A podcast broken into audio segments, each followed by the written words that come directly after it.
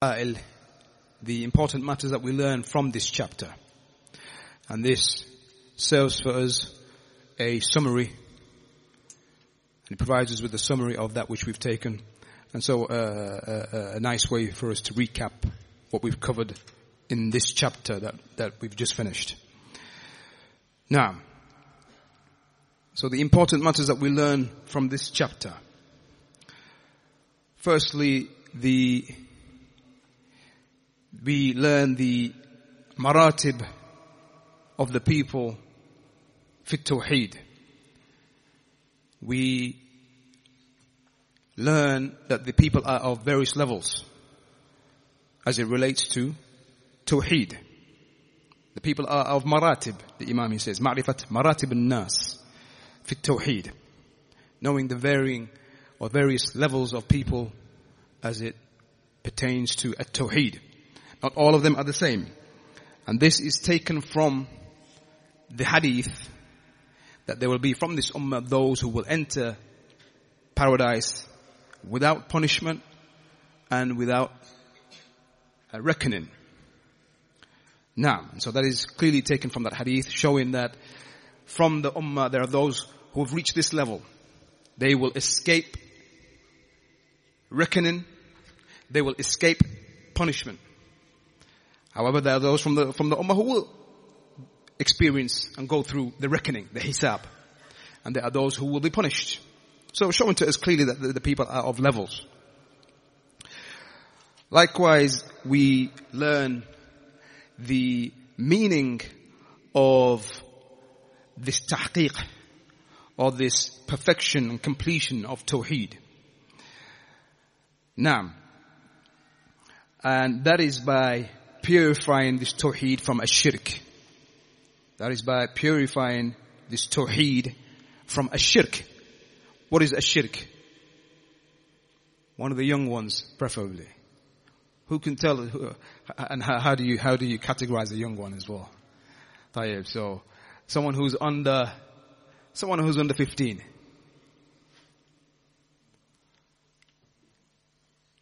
Can, can, can someone answer that? What is a shirk?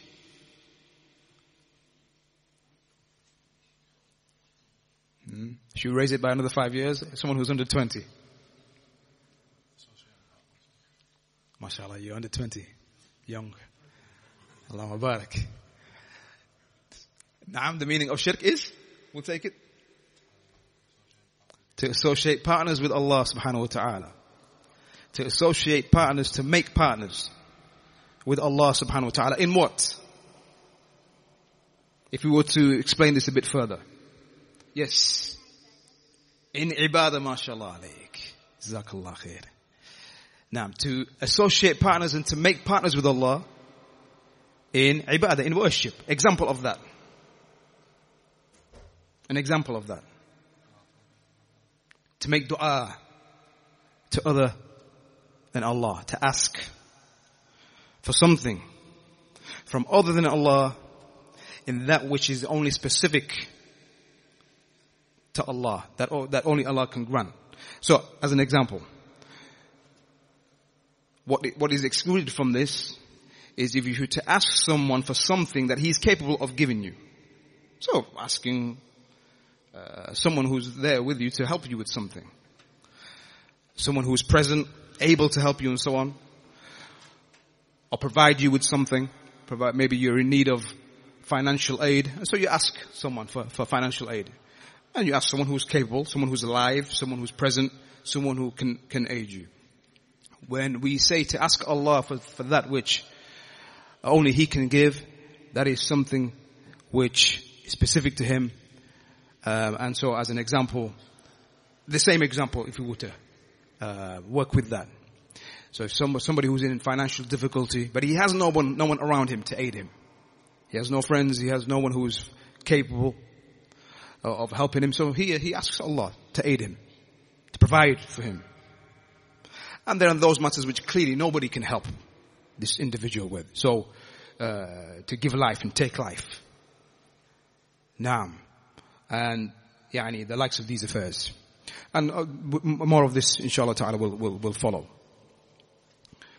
Right, but shirk, a shirk is to ascribe partners to Allah, not just in His worship, but anything that is specific to Him. So by that definition, not just worship, not to, not just to make partners with Allah in His worship, but also to make partners with Allah in, we said ibadah, lordship, in His rububiyyah. So to, to, to make partners with Allah in the fact that He is the Lord, He is the creator, the provider, the sustainer, the giver of life, taker of life. So likewise in these matters, these, the, those matters that are specific purely to Allah, then we don't ascribe anything as a partner uh, to Him.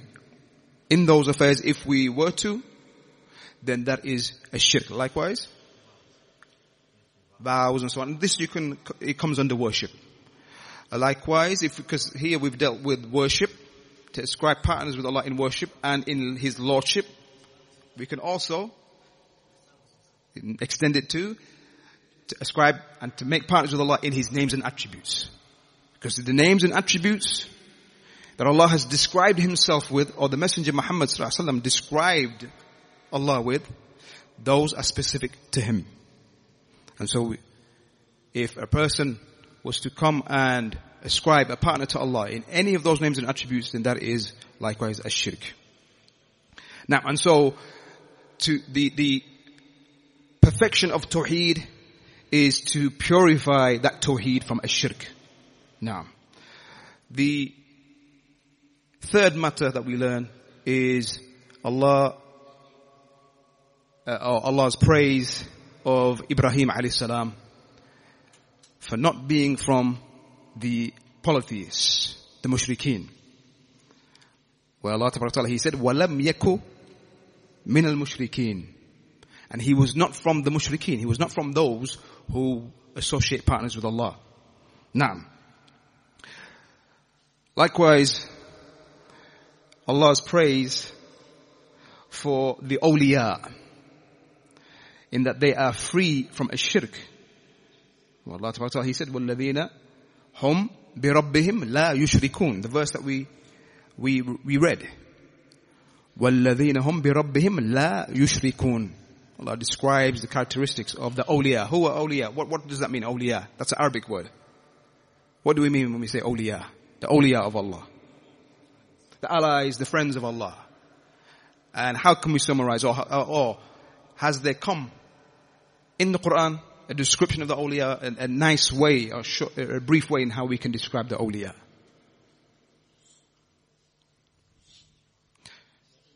ألا إن أولياء الله لا خوف عليهم ولا هم يحزنون الذين آمنوا وكانوا يتقون. So here is, is a verse in the Quran where Allah Ta'ala, He describes His awliya after saying that for them, the awliya of Allah, they will not be in fear uh, and they will not experience sadness. الذين آمنوا those who believe وكانوا يتقون and they have taqwa of Allah. So the scholars they mention anybody who has these two traits is from the awliya of Allah. Anyone who has these two traits is from the awliya of Allah. Again, those who believe, الذين آمنوا. Any believer, any Muslim, mu'min, who has believed in the pillars of Iman and everything that has come within the Quran and within the Sunnah and has Iman in all of that, he is a believer. وَكَانُوا يَتَّقُونَ and has taqwa. And so to the extent of this Iman and taqwa, the, the, the, the higher or greater that Iman is and that taqwa is, then the greater this person uh, is an awliya in, in, in, before Allah subhanahu wa ta'ala. Or is from the awliya. And a wali. So, those who have يعني, a high level of iman and, and, and uh, uh, uh, have a high level of taqwa, then they are closer to Allah. They are awliya and they are of levels and ranks. And they are closer. The one who has iman and taqwa, but iman is, is weak. Yeah, and his taqwa is, yani, is likewise at a level where it's weak. Then he is still a wali of Allah, but to a lesser degree. To a lesser degree. So as long as a person has these traits, then we say that they are from the awliya of Allah, and it is not as many think, and it is made out by the ignorant that the awliya of Allah are a specific group of people, a very specific group of people, such as the imams, or those who have reached a certain level and not, not every believer can reach it. But rather here we see a, a broad definition. But yes, the awliya of Allah and that level of closeness and that wilaya uh, with Allah that varies depending on the strength of iman, the strength of taqwa. Now, likewise we learn that um, يعني it is uh, that, that or that ترك الرقية والكي من تحقيق التوحيد that to keep away and avoid asking for ruqya istirqa the meaning here of uh, the, the, the Imam saying kawn tarq ruqya as Sheikh Ibn Uthaymeen rahimahullah he said, is tarq istirqa. Meaning to avoid asking, not, not to avoid ruqya altogether, no. Meaning asking for ruqya. That a person asks for ruqya to be performed on him, on himself or her, herself. Naam. To have, that, uh, that a person who stays away from that, then he act- actually perfects his tawheed but as we learn, and we'll see also, that for a person, even if he was to, firstly, for a person to perform ruqya, ruqya, don't understand from this that ruqya altogether, that we should stay away from it. No. A person performing ruqya on himself, this is something legislated from the deen. And this is not something a person stays away from. This is not something that a person stays away from. We're talking about uh, to make it easy. Um, and so we understand fully that remember, this chapter heading is that whoever perfects Tawheed, then he will enter paradise without reckoning, without punishment.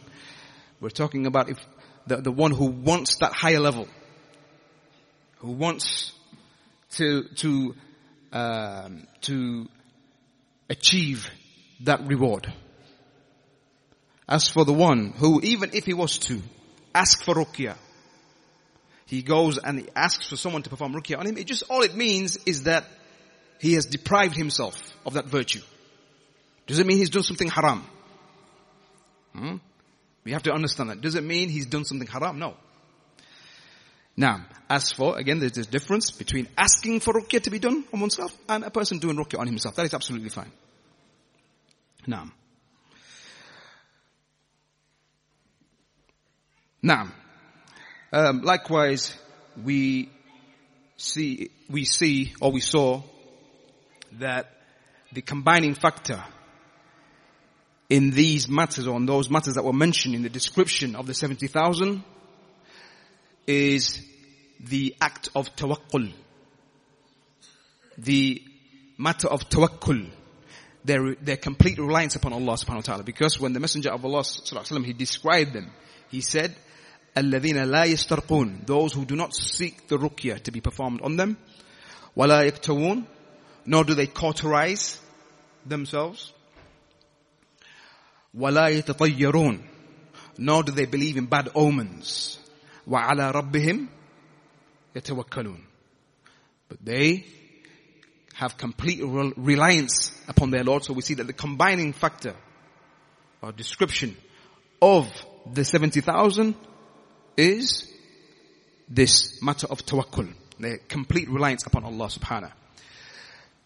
We also learn from this chapter the great depth of knowledge that the Sahaba they had. In that they knew that this virtue cannot be attained and acquired except by performing actions. Except by performing actions. How do we know that?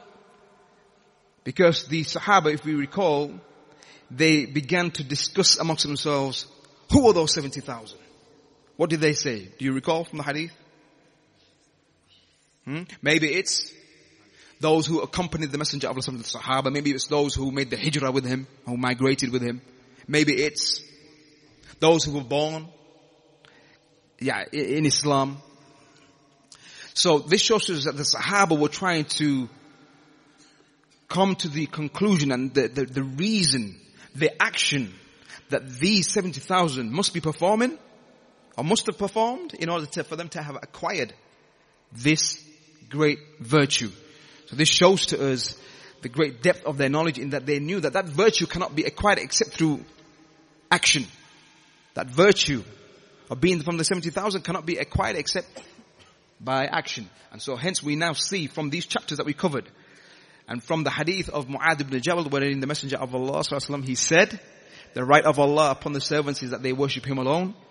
And the right of the servants upon Allah is that He will not punish those who do not ascribe anything as a partner to Him, those who do not commit shirk. What did He say? He said that they will not be punished. And then when Mu'adh said, أَفَلَا أُبَشِّرُ النَّاسِ Shall I not give glad tidings, good news to the people? What did he say? He said no, because they will rely on that. Meaning they will then become reliant on that and not strive to perform the actions, these actions, the likes of these actions, and so they uh, they they uh, attain the, the highest reward, which is to enter paradise without reckoning and without adhab. Now, likewise, we see the zeal of the Sahaba and their desire for good. Again, that is understood and taken from the fact that they began to discuss amongst themselves why or how the 70,000 um, um, yani acquire that, that, that virtue and that reward. Now, and because uh, they themselves, they wanted to come to that knowledge why they will enter paradise in such a way so that they could then perform, yeah, acquire that trait or come with, come with that very description which is within the 70,000. So they were asking for them to, for, so they could know and thereafter they can then act upon that.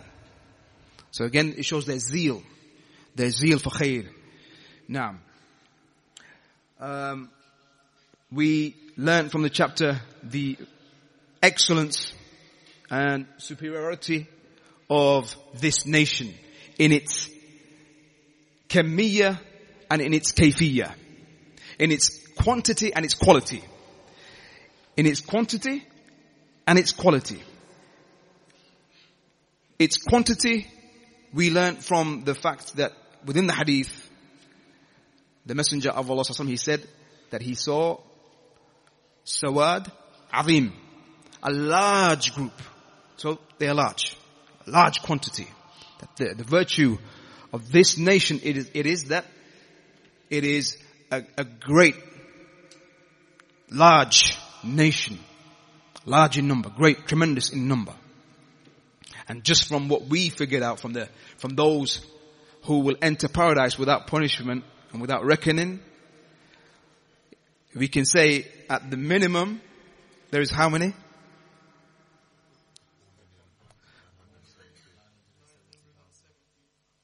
Probably the quickest way to say it is 30,000 short of 5 million.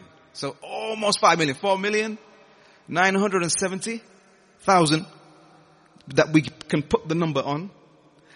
But then there are clearly many more because there, there remains also the three handfuls from the handfuls of Allah. That, that, that is just those who will enter without hisab and without adhab. Then there are those who will, who will enter, but they will have the hisab. And from them those who will have adhab, experience adhab. Now, um, so this ummah is a large ummah. Uh, yani those who will come Yom al-Qiyamah, the followers of the Messenger of Allah will be many in number. Many in number, larger than any other ummah. In its quantity. As for its kayfiyah, its quality, then the very fact that we have from this ummah the likes of the 70,000 and more, those who will enter paradise without punishment and without reckoning, shows the quality, the great quality of this nation.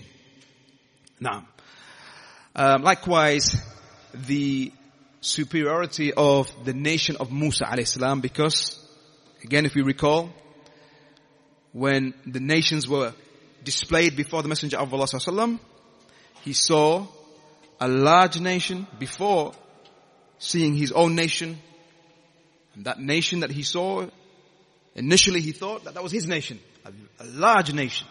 But that was the nation and the ummah of Musa alayhi salam.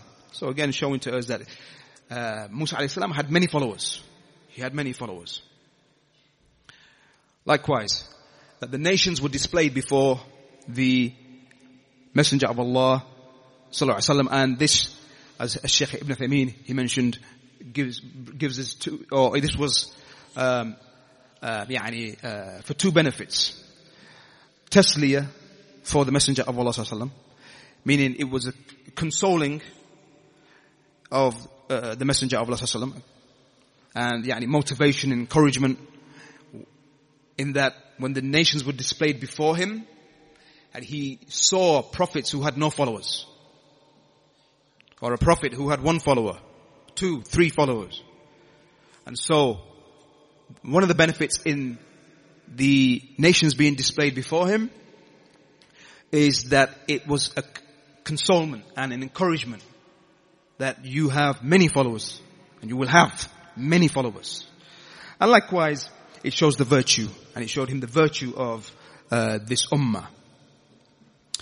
Likewise, every nation will be gathered individually, separately from the other nations. Each nation uh, will be brought and gathered separate from the other nations, along with the prophet sent to them.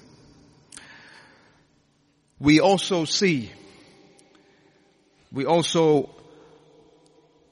learn that there will يعني there will be the, يعني we نعم قلة من من استجاب للأنبياء the little response received by the prophets that there were prophets who were met with with no reception or very few who received uh, or responded to the call and to the da'wah, the da'wah of Tawheed. Likewise, the fact that there will be uh, a prophet who would come who had no followers and he will come on his own. The benefit of this knowledge is not to be deceived by al-kathra, by large numbers. And this is an important point. That we are not, we are not to be deceived by the large numbers. And we are not to be put off from small numbers. Where do we take this from? Or how do we know this? That, the point before, the matter before, Ahsant now. The matter before, which is that there will come a, there will come a prophet on his own. No followers. Does that mean because he's clearly outnumbered by his nation, no one responded to him? Only one man upon this message, the message of Tawheed. But the rest of the people in his time and those who he was sent to are upon other than Tawheed. And so the majority are clearly upon other than what the Prophet is upon. This shows to us that we pay no attention to numbers. We pay no attention to the majority. Now, and this is an extremely important point, my brothers. Now, and that leads us to the 16th point, and that is that the, there is an allowance in using ruqya for the evil eye and the poisonous sting. And that is taken from the hadith, لا, لا رقية إلا من العين Walhuma. There is no ruqya except from the evil eye and the poisonous sting. What did we say about this hadith? It, what's, is, is, what's not meant is that ruqya is specific only to these matters, but what it means is that if there's anything that is worthy of ruqya, more deserving, if you're going to do ruqya for something, then the evil eye the poisonous sting. Doesn't mean you can't do ruqya for anything else. That's the meaning. But it shows to us the allowance of performing uh, and using ruqya for these matters. Now, uh, the great depth of the knowledge of the Salaf, due to the, saying of Sa'id ibn Jubair, when he said that he who has stopped at what he heard has done well. However, such and such and such and such, this shows to us the great depth they, of knowledge that they had, and thus we see from this that the first hadith, hadith does not contradict the second, because when uh, Hussein mentioned the hadith wherein he said, after, after being asked why he sought the ruqyah to be performed on himself when he had been stung by that poisonous uh, uh, that sting. Remember he went on to mention the hadith from the Messenger of Allah sallallahu this hadith that uh, there is no, or there, there is no ruqyah uh, except from the evil eye and the poisonous sting. There's no contradiction between this hadith and the hadith that uh, that uh, Sa'id went on to mention. Naam. Naam. And that is the hadith of the 70,000. And the fact that within the description of the 70,000, there are those who don't seek, don't seek the ruqyah to be performed on them. Don't ask for the ruqyah to be performed. There's no contradiction here. The first hadith is saying, is referring to, uh, is showing to us that there is an allowance for ruqyah. That a person can perform ruqyah on himself. Hmm? That a person can perform ruqyah on himself. The, sec- the, the second hadith is simply saying that if you want to be from the 70,000, if you want to be from the 70,000, then do not ask for ruqyah to be performed on you. Now, um, likewise, the Salaf would avoid praising themselves with that which was not present within them. Where did we, or where did the Imam take this from? Yes. Now, after Sa'idi, what did he ask? He said, who, who from amongst you saw, saw the shooting star? And uh, Hussein, he said, he said, I did, but I wasn't praying. I wasn't stood in prayer. So here we see the, the, the uh, Salaf would not praise themselves with that which was not within them. Now, that's a, a, a benefit that we learn. Likewise, uh, the saying of the Messenger of Allah when he said to Uqasha, he said, Minhum. Anta minhum. He said to him, you are from them. You are from the 70,000 after he asked the Messenger of Allah to make dua to Allah that he, that Allah makes Uqasha from the 70,000. He said, Anta minhum. You are from them. This is a sign of prophethood. One of the signs that Muhammad was a prophet. Because as the, uh, the scholars they mention that Uqasha, he, he remained after this, after this was said, and after the Messenger of Allah said this, he lived after, and he was he didn't fall into disbelief, kufr. He didn't die as a disbeliever or as a hypocrite or as a mushrik. He didn't leave Islam and he didn't fall into any of this. He remained protected from that. And so, because, for example, as the scholars they mentioned, If Uqasha, after the Messenger of Allah had said, stated this, if he had left Islam, if he had left Islam hmm, and died upon that, then we, yani, this would be questioned that the Messenger, this, this would be a contradiction to the, in, to, before the people. The Messenger Muhammad said this about him, that he's from, he's from those who will enter paradise without punishment, uh, without reckoning. However, again, this is just as an example, if he clearly, he, if he freed himself from Islam before his death, then this would then be something which would cause the people to, to question the prophethood of Muhammad sallallahu alaihi wasallam. So again, a sign of the prophethood of Muhammad sallallahu alaihi wasallam. the virtue of Uqasha in that he is from the 70,000. Clearly. That he is from the 70,000 who will enter paradise without punishment and without reckoning. And other than him, not just Uqasha, other than him, like the, the 10 who have been guaranteed paradise and other than them. We learn from this chapter the isti'mal al-ma'arid. يعني um, the permissibility of using speech which is open to various interpretations. And this is taken from the point in the hadith wherein after Uqasha, he asked the Messenger of Allah to make dua that he be from the 70,000. Messenger of Allah responded and said, you are from them. If you, if you, if you recall what happened thereafter, another man, he stood and he said,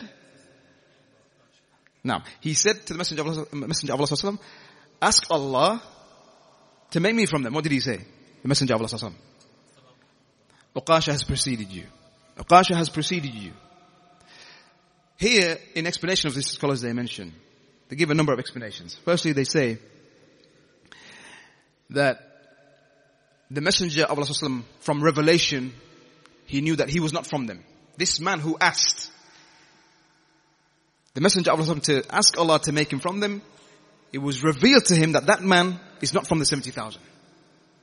And so here the messenger of Allah in order to not dishearten him, he said, he made, he said that, that Uqasha has preceded you to it, as opposed to telling him outright that you are not from them.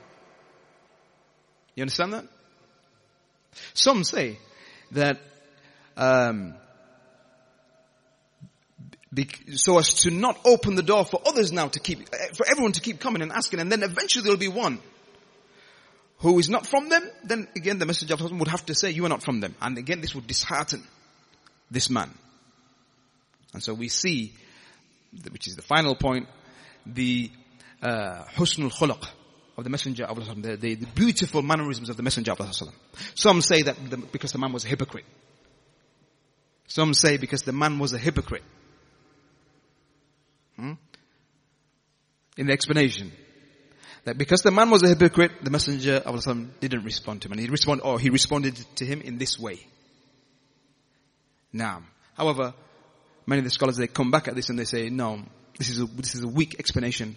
And that is because a munafiq, a true munafiq, one who, who openly shows Islam but hides disbelief, he doesn't believe in these affairs.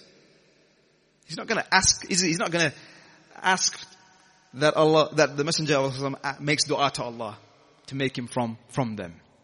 The, the hypocrite would not ask for that. So that is a weak position now. So those are the um, important matters, very extremely important matters that we learned from that chapter. And there were many. And there are more, really, in reality, that we could take from everything that was mentioned within that chapter. But those were the points mentioned by the Imam. We move on to the chapter um, Bab al-Khawf min al-Shirk. The chapter, um, the fear of shirk. The fear of shirk. Now. And so, the Imam, he, he begins with وقول, وقول الله عز وجل uh, the saying of Allah the Most High وقول الله تعالى إن الله لا يغفر أن يشرك به ويغفر ما دون ذلك لمن يشاء the saying of Allah the Most High that verily Allah does not forgive that partners are set up with Him in worship, but He forgives lesser than that to whom He wills. So this is the first evidence that the Imam he brings under this chapter. Um, the relevance, firstly, of this chapter, the fear of shirk. The relevance of this chapter now being brought, brought, uh, brought in, in, in the book after the previous uh, three chapters. The relevance is, as some of the scholars have mentioned, is that after learning the purpose of our creation, the right of Allah upon us, and our right upon Allah, after learning the virtues of Tawheed and then also being motivated to perfect that Tawheed and encouraged to perfect that Tawheed so as to attain that tremendous reward, then it is relevant to then mention the opposite of Tawheed. It is relevant to mention the opposite of Tawheed. Now, and that it is not sufficient to know Tawheed and to even act upon Tawheed without knowing its opposite and avoiding its opposite. Because a person can come with Tawheed. A person can recognize Tawheed, know Tawheed, and even come with Tawheed. But that doesn't mean he's saved. And he could still enter the fire forever. How is that? Because he also commits shirk. You can have someone who calls upon Allah alone. Makes dua to Allah alone. At a stage in his life. Hmm? But then, there's another stage in his life where he commits shirk. Or take for example a person who was in ease in the land, on the land. He, he calls upon Allah alone. Calls upon Allah alone. Then he goes on a journey, goes into the sea. And then when the waves come, fears for his life. At this point now, he calls upon other than Allah. Calls upon a wali. So there are many times in his life where he's called upon Allah. Maybe most occasions. However, when he was faced with some difficulty, at this point now, maybe just one off, a one off occasion, he makes dua to other than Allah, and he doesn't repent from that, then that, that the, the, the points or those periods of time when he came with Tawheed will not benefit him. So you see, the importance also knowing Tawheed and avoiding, uh, so knowing shirk and avoiding it by all uh, costs. Now, and at all times. So that is the relevance. And uh, Sheikh Abdul Aziz ibn Baz, he, he, he, says, um, um, at this point in, in his explanation, he says within this verse is an explanation of the uh, the great um, uh, or the serious nature and danger uh, of a shirk upon an individual. Because a person, if he dies upon it and he's not forgiven, he's not forgiven, then he will abide in the fire forever. يعني the Shaykh says هو خالد مخلد في النار he will abide eternally in the fire بخلاف سائر سائر المعاصي as opposed to the rest of the sins فهي تحت مشيئة الله all of the other sins are under the will of Allah إن شاء عذبه if Allah wills he will forgive him نعم and he will enter him into paradise. Or if he wills, uh, if he wills, he will punish him. If he wills, he will punish him بقدرها. Yani to the extent of his sins, he will, if he wills, he will punish him for his sins. And if he wills, he will forgive him. Now, as for a shirk, then Allah will not forgive. Now, the Imam continues and he then mentioned Waqal al-Khalil. And the Khalil said, who is the Khalil? Ibrahim alayhi salam. And what's the meaning of Khalil? an intimate and close friend now he said وجنبني وبني أن نعبد الأصنام وجنبني وبني أن نعبد الأصنام which means keep me and my sons away from worshipping idols. Now, now, sorry. So here, sorry, Juan, just getting ahead of myself. So, under that chapter wherein we have Ibrahim alayhi salam um, making dua to Allah that Allah protects him and his children from worshipping the idols. Here, Sheikh Ibn Baz, he comments and he says that the asnam, then huwa, or sanam, huwa ma نحت على صورة كصورة إنسان أو حيوان. He said that the sanam or the idol is that which is carved يعني in an image of a person or an animal. That is a sanam, that is an idol. And he says that the mushrikun, the polytheists, and those who would worship others besides Allah, and those who would worship the idols, he says that they were of types. From them, those who would worship the idols, from them, those who would worship the idols, in the description that you just heard, idols that uh, were carved in the form or in the image of humans and of animals. And then there were those who, who would worship other than the idols. So they would worship the trees. And those who would worship the Bahr, the, the sea. And as we know from the mushrikeen, those who believe there's a God for the sea and so on. Um, from them, those who would worship the sun, those who would worship the, the moon. All of them, they, they, the common description between them is that they all direct worship to others besides Allah. Now,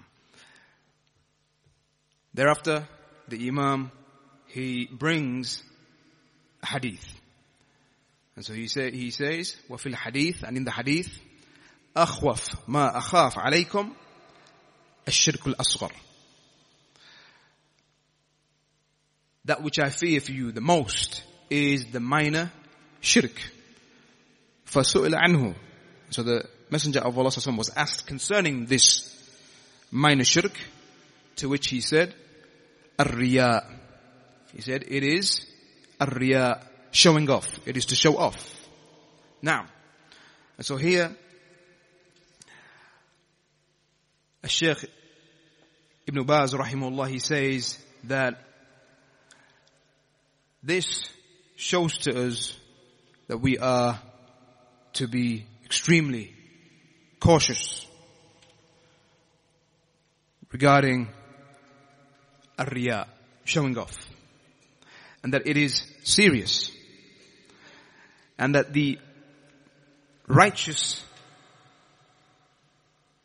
people can be put to trial, can be put to trial through a riya.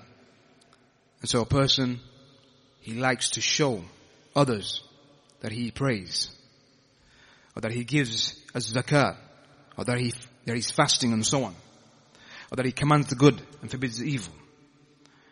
Sheikh, he says that this hadith shows to us that uh, this is something serious since the Messenger of Allah he said that that which I fear for you the most. Now, something which is hidden. Ashirk al-asghar. And when we,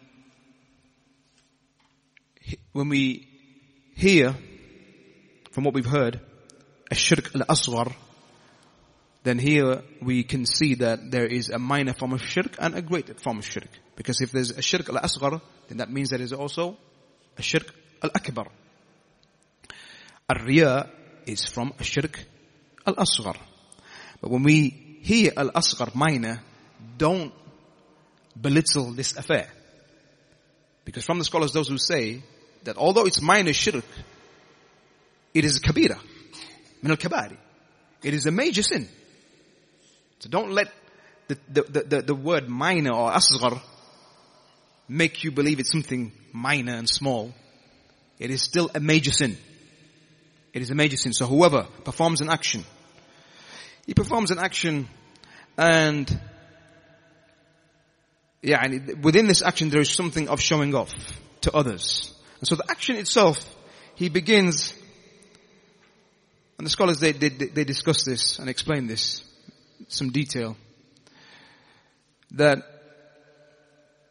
a person who performs righteous actions and he tends from this showing off to, to show others or that he, and it is said about him or heard concerning him that he does such and such and such and such. And a person, he does this in order to, to uh, acquire that attention and to um, show his righteousness to the people. And this is something that and he has within within him his, his, his heart and his intentions, then the scholars they discuss this and they say that this can very quickly, for an individual, someone who is put to trial with this, can, can turn into a shirk al-akbar. The one who, who is consistent in this. And it is the aghlab with him. Or it is very yani it is consistent with him. Many of his actions, he performs them to show off.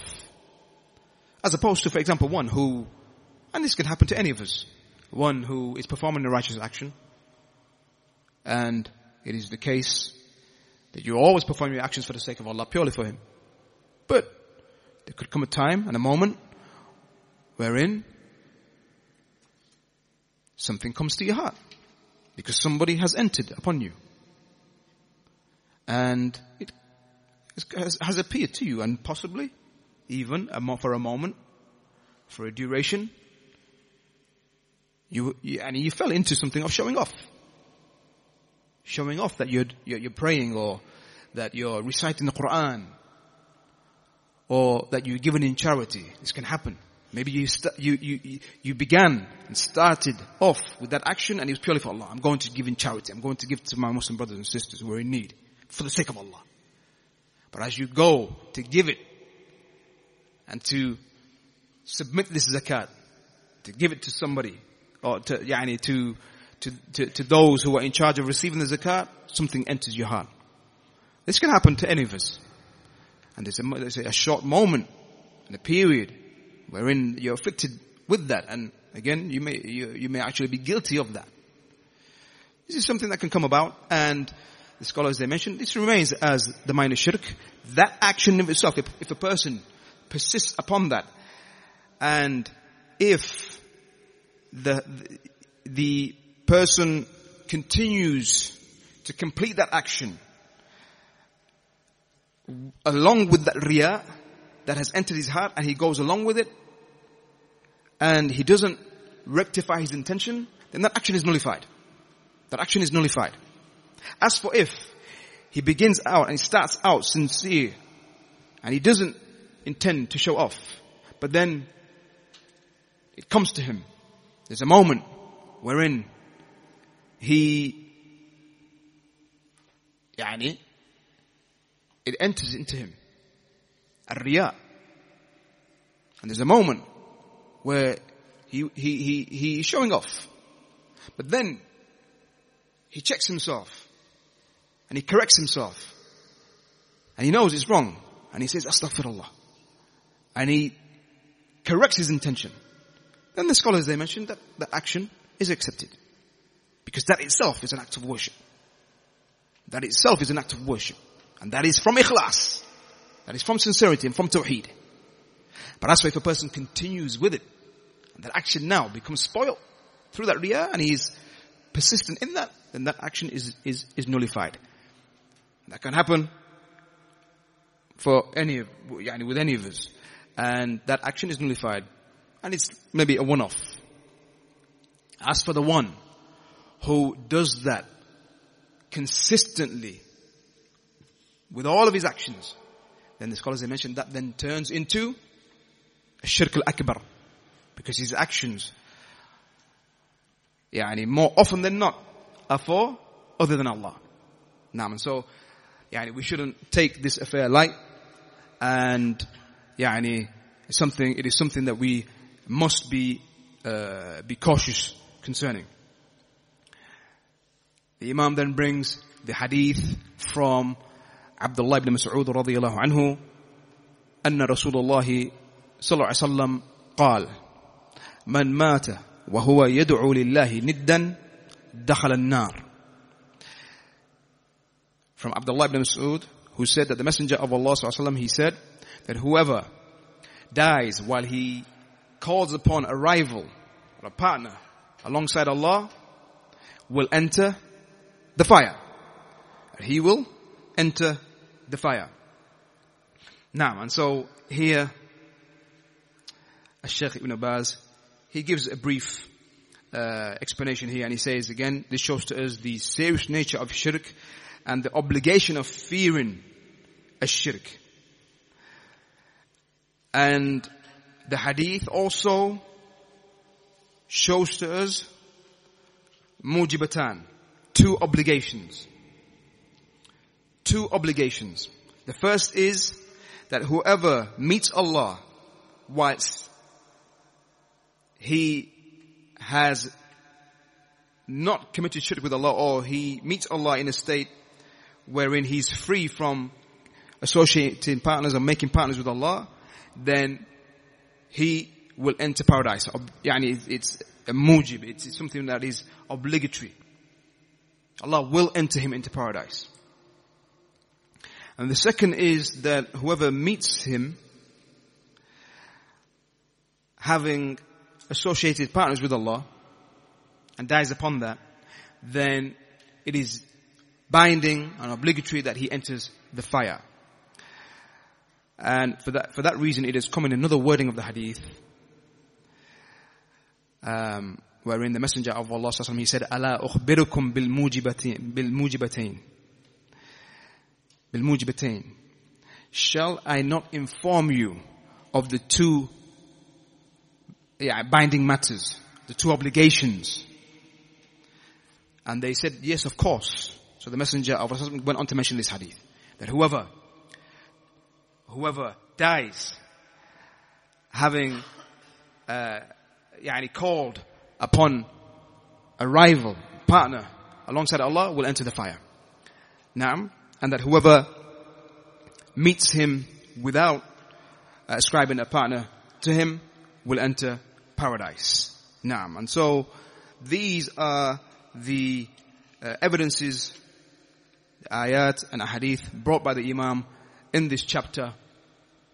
And um, with this, we have com- completed this chapter and we very briefly, and we'll end with this, um, we go through the important matters that we've learned from this chapter. Or, um, Afwan, there is the, the final hadith. Again, um, similar to the previous hadith, so um, يعني we'll, we'll go through this briefly. The hadith from Imam Muslim, um, from Jabir radiallahu anhu, that the Messenger of Allah he said, من لقي الله لا يشرك به شيئا دخل الجنة ومن لقيه يشرك به shay'an dakhal an-nar. We explain this within the explanation of Shaykh Abdul Aziz ibn Baz. That whoever meets Allah not having ascribed partners with him will enter paradise. And whoever meets him having ascribed partners with him, na'am, will enter the fire. As you can see that hadith is recorded by Imam Muslim. Clear in its meaning and that is the hadith of one that the Imam was referring to wherein he said there are the, the two necessities. And shall I not inform you of the two necessities, wherein the Sahaba, or thereafter the Sahaba, they said, of course, and then the Messenger of Allah mentioned these two matters the important matters we learn from this chapter, and we end this chapter with this, with these points. Firstly, the fear of a shirk.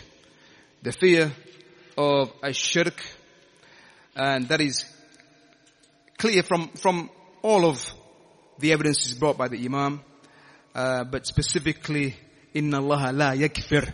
If one was to truly com- comprehend that and reflect on that for a moment, Inna Allah la yaghfir. Indeed, Allah will not forgive. Very serious. We should strike fear into the believer that Allah will not forgive shirk. An extremely serious matter and this should strike fear into, uh, to the believer. And likewise, وَجَنُبَنِي وَبَنِيَّ أَن نَعْبُدُ الْأَسْنَامِ and protect me and my children. Ibrahim alayhi what he said? Protect me and my children from worshipping the idols. Now, likewise, uh, that ar showing off is from a shirk that's taken from the hadith akhwaf ma akhaf alaykum that which I fear the most for you is the minor shirk and then the Rasul went on to describe it as being a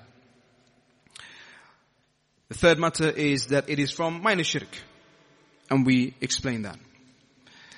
The fourth أنه أخوف ما يخاف منه على الصالحين that it is what he, the Messenger of Allah feared the most for the righteous. The fifth is qurbul jannah wal nar. The close nature of paradise and the hellfire. And that is that all it takes is for a person is to commit shirk with Allah. And if he dies upon that, that that causes him to enter the fire. Naam. The fifth matter is, or this, the sixth matter is the combination of both paradise and hellfire being stated within the same hadith. Now, that last hadith that we, uh, we read from Jabir, uh, radiallahu anhu. Now, whoever meets Allah without ascribing anything as a partner to him will enter paradise and whoever meets Allah whilst ascribing partners to him will enter the fire. The seventh matter is that whosoever meets Allah, not having ascribed anything as a partner with him, will enter paradise. Whoever meets him, having ascribed partners with him, will enter the fire, even if he is from the people that are the, the most fervent in worship. Min a'budin nas, min a'budin nas, as the Imam he mentioned. He's from the most worshipping of people and he worships, he, he, he, he is fervent in his worship. Even if that is the case, if he happens to meet Allah was having ascribed partners to him, then he will enter the fire. He will enter the fire. Now, even if he comes with all of those actions yani, uh, actions of worship. The eighth matter is the important matter of the Khalil, Ibrahim alayhi salam, the close friend of Allah, asking for himself and his children to be protected from worshipping the idols. That is clear from the verse and where, where, where, where Ibrahim salam he made that dua. The ninth matter, um, from the 11 matters mentioned, so we come to the ninth matter towards the end. The ninth matter is the recognition of Ibrahim alayhi salam, uh, reckon, him recognizing the condition of many people when, when he said, he said, Oh my Lord, they have indeed led astray many among mankind, meaning the idols. رب إنهن أضللن كثيرا من الناس now, wherein um, Ibrahim Islam he said, indeed, after making dua that Allah protects him and his children from worshipping the idols, he said, indeed, Rabbi innahunna adlalna kathiran minan nas. He said, my Lord, they have indeed led astray many among mankind. And so, Ibrahim recognized the condition of many of the people. This is their condition. Many of them led astray. Now, the tenth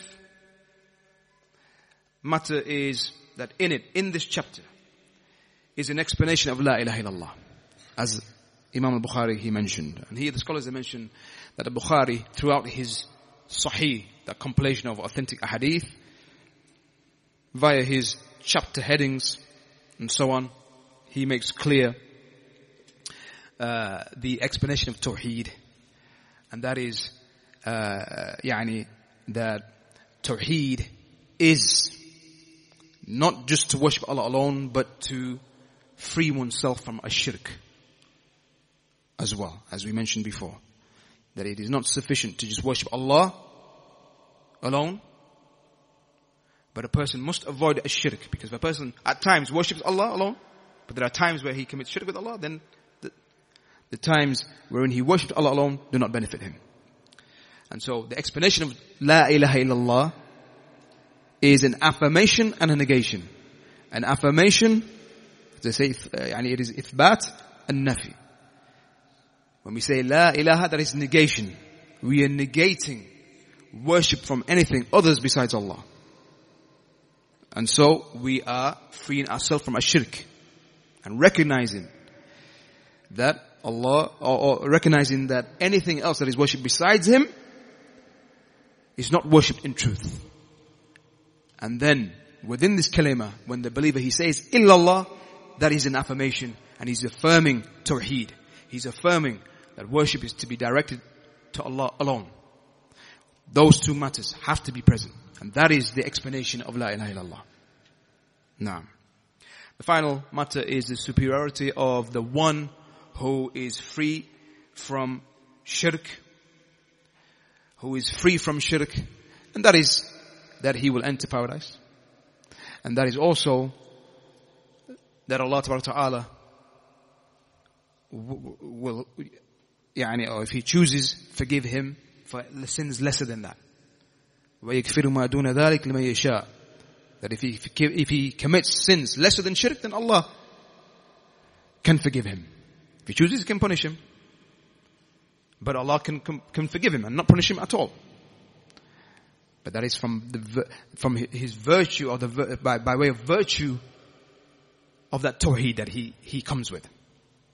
Now, that tawheed can result or can have it, uh, can, can, can result in him being, even though, yani, he may not have fallen into the description of the 70,000, he may come with sins, major sins.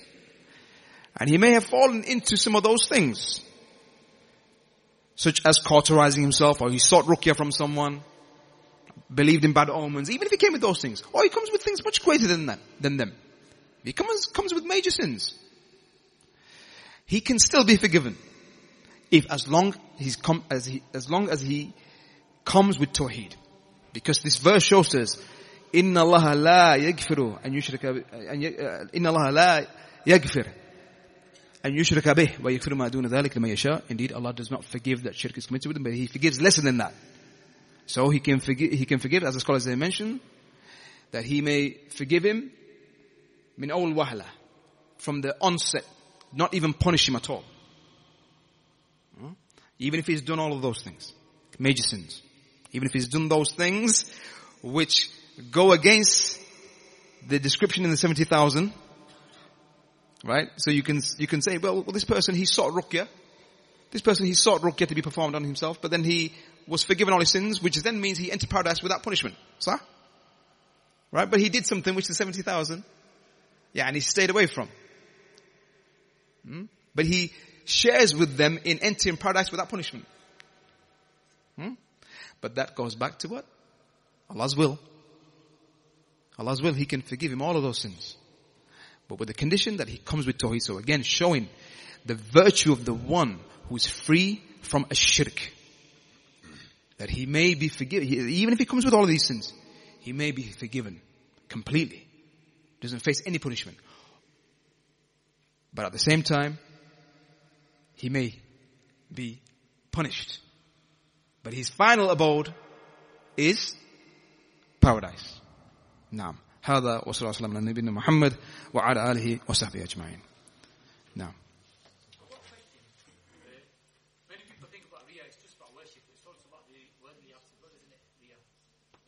Now, that's right, that's right, that's right. Now, we're going to cover that within this kitab, and we'll save that for the now.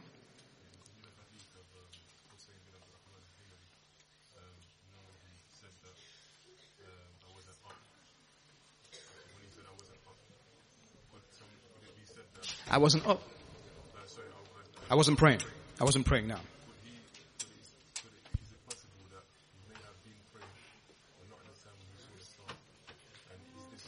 Not in the time of? No. Yeah, yeah. Yeah. Possible, yes, it's possible. Like a person, um, again, this can go back to the humble nature of, a, of an individual. And maybe he was up praying, uh, but he stepped away for a moment, took a break, happened to see the star. And so he said that I wasn't praying and what he, what he meant is at that particular point he wasn't praying, but he was praying in the night. But he didn't want to say that because he didn't want to spoil his deeds. And he didn't want to, yeah, any sh- show off. Now, nah. it's possible. Mm-hmm. This proves to us that it's, allowed, it's permissible, yes, allowed. A Person can do this, yes. It's not specific to the Messenger of Allah. The permissibility of doing so. Of, to avoid evil eye, uh, and so on. Naam, that is, that, that is, that is, um, something that the scholars they mention is allowed. And if we go back also to the story of Yusuf alayhi salam, when, we, long story as you know, but when it came to the point where, um, Yusuf alayhi salam had now became the minister in the land, working for the Aziz, in charge of the finances, in charge of the provisions and so on. And when the, uh, uh, his brothers, the other sons of his father Yaqub alayhi salam, when they came seeking their portion and provisions, yani that uh, Yusuf salam was in charge of, in charge of distributing.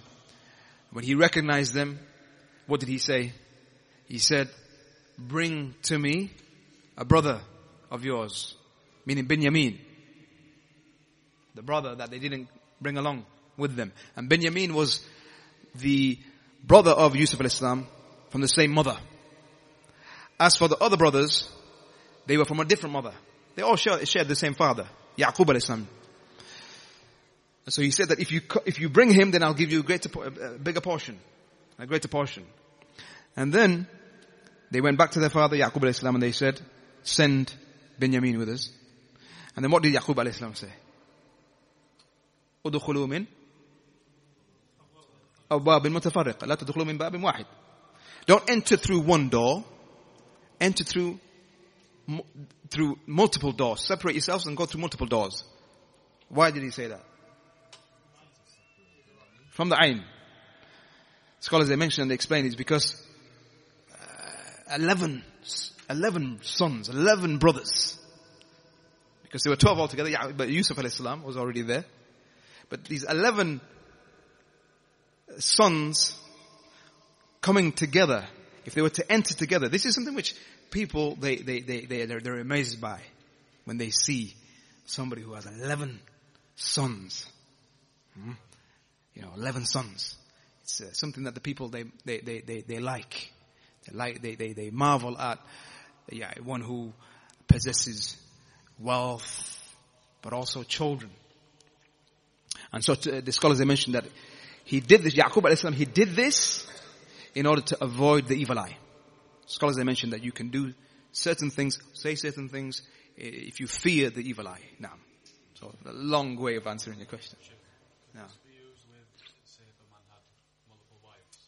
Multiple wives? In a place like the West where it might be mm-hmm. Similar, yes, the scholars have mentioned. If you fear the evil eye, if you fear the evil eye from a people, uh, then you can play around with words, use use use speech which, yani, uh, is is open to various interpretations. So, you know, I mean, um, I, I, think a common one that you know you can use. It's probably like a, a one that you can use for for many. Is if someone asks you, you, you know, you, uh, uh, in this case, do you have more than, you know, do you have more than one wife? Inshallah.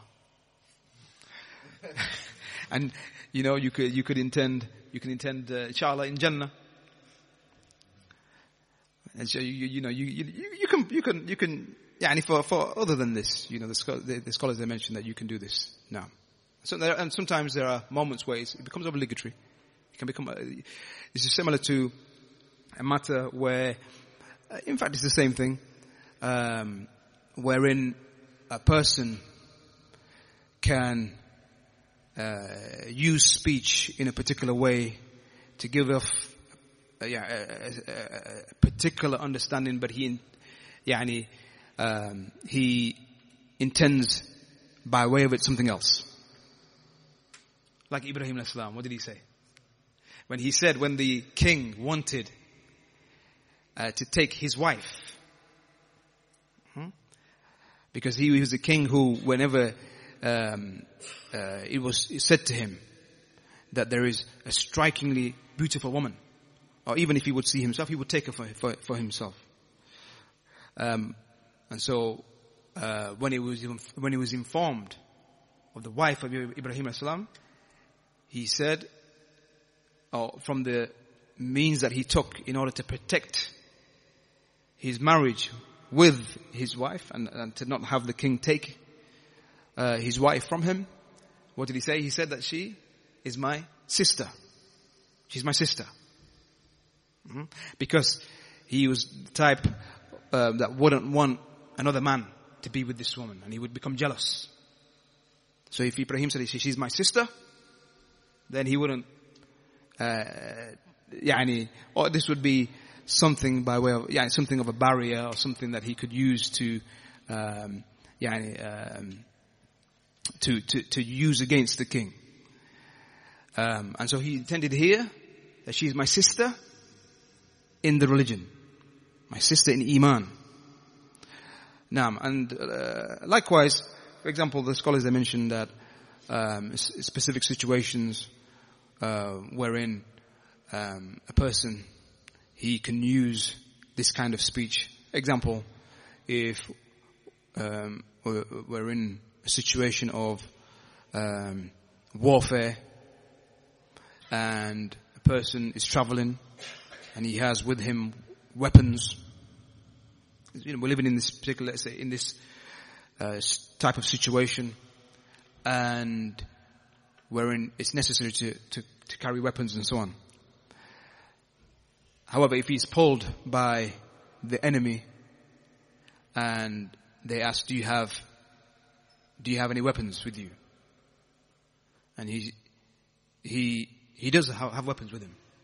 However, he wants to avoid being checked and so on his, let's say his vehicle or that which is with him. Um, he responds by saying, I don't have a weapon. He says, I don't have a weapon. But what he means is I don't have, so they understand from that what? He has no weapons with him single weapon. What he intends, I don't have just one weapon, I have weapons. I have weapons with me. So this is something that scholars mention. Shaykh Uthaymeen, he mentions this. Um, likewise, for example, a person who comes to, person who comes to take the life of someone. So he comes to take the life of someone who is present with you in your house, in your, in your, in your home. And he comes to the door and he says, is so and so here? Here, the, the, the, the sheikh, he mentioned that he, this is an instance where it's obligatory to use this speech. So he, he said, if he's in the house with him, but you have to, you, you have to protect him, then you say, no, he's not here. He's not here. And what you intend is he's not here right here in this hallway with me. But he's in the other room. Um, and scholars they mention here, even if you have to lie anyway, for the overall maslaha and khaf al-dararain. Khaf al-dararain, the, the, the, the lesser of the evils. Either you lie, huh, or you, you allow this man to die. Two evils. What's the lesser of the evils? To lie. Of course. No.